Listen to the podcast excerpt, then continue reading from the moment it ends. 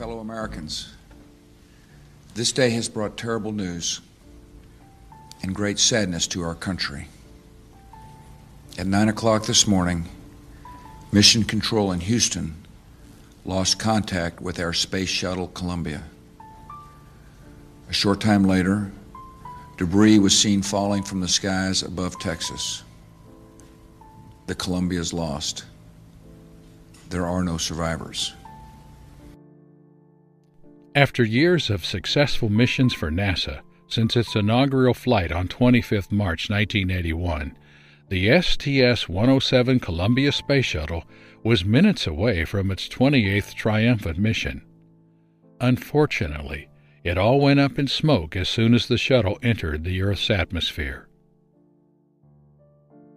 Hello and welcome back to Insanity Collection.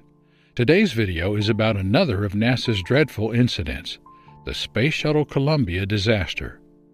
But before we begin, we'd like to sincerely thank each one of you for the upcoming milestone of 10,000 subscribers. It has been an amazing two years, and we can't wait to bring you so much more. Finally, please hit the subscribe button so you do not miss any of our dark and mysterious content. The Space Shuttle Columbia disaster happened on February 1, 2003. NASA investigated the cause of the Columbia disaster, suspending space shuttle flights for more than two years.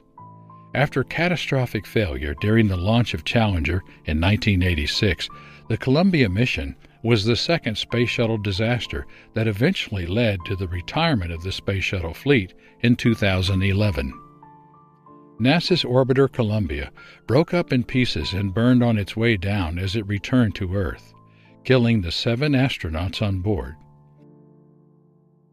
The seven member crew of the craft was a diverse one.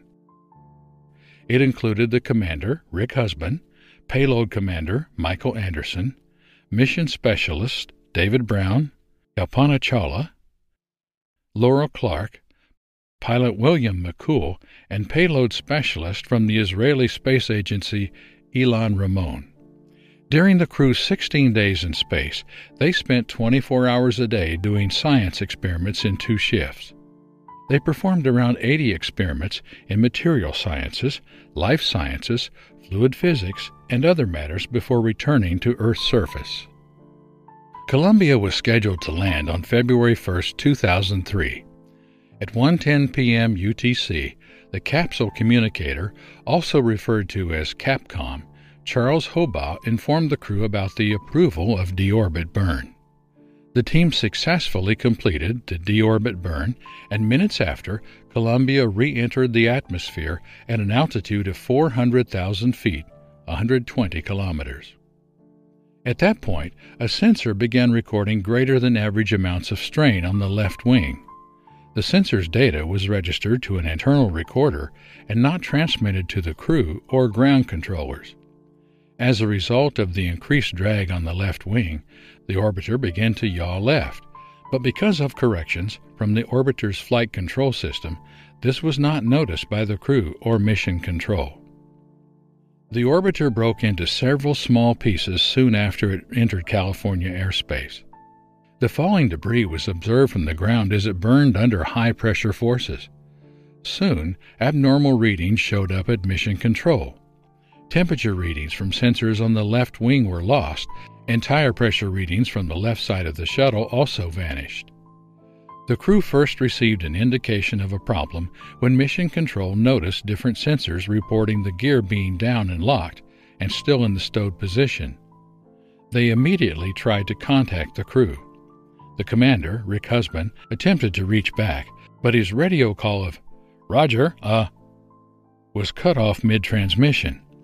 The signal from Columbia was lost and Mission Control stopped receiving information from the orbiter. At 2 p.m., ground observers noticed a sudden increase in debris being shed as the orbiter had begun a catastrophic breakup. Its fore and aft sections had separated from one another. The crew compartment depressurized the moment it collided with the interior wall of the fuselage. At that point, Columbia was near Dallas, traveling 18 times the speed of sound and still 200,700 feet, 61,170 meters above the ground. Personnel in Mission Control tried to re-establish contact with the orbiter as they were unaware of the in-flight breakup. They only came to know about the horrific incident when at almost 2:12 p.m. a mission control member received a phone call that mentioned the news coverage of the orbiter breaking up. This information was immediately passed on to the entry flight director, LeRoy Cain, who initiated contingency procedures. Shortly afterward, NASA sent search and rescue teams to the suspected debris sites in Texas and Louisiana. Later that day, NASA declared the astronauts dead. This is indeed a tragic day for the NASA family, for the families of the astronauts who flew on STS 107, and likewise tragic for the nation.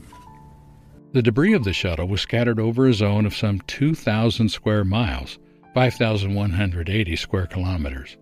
It took several weeks to identify and collect the parts of Columbia.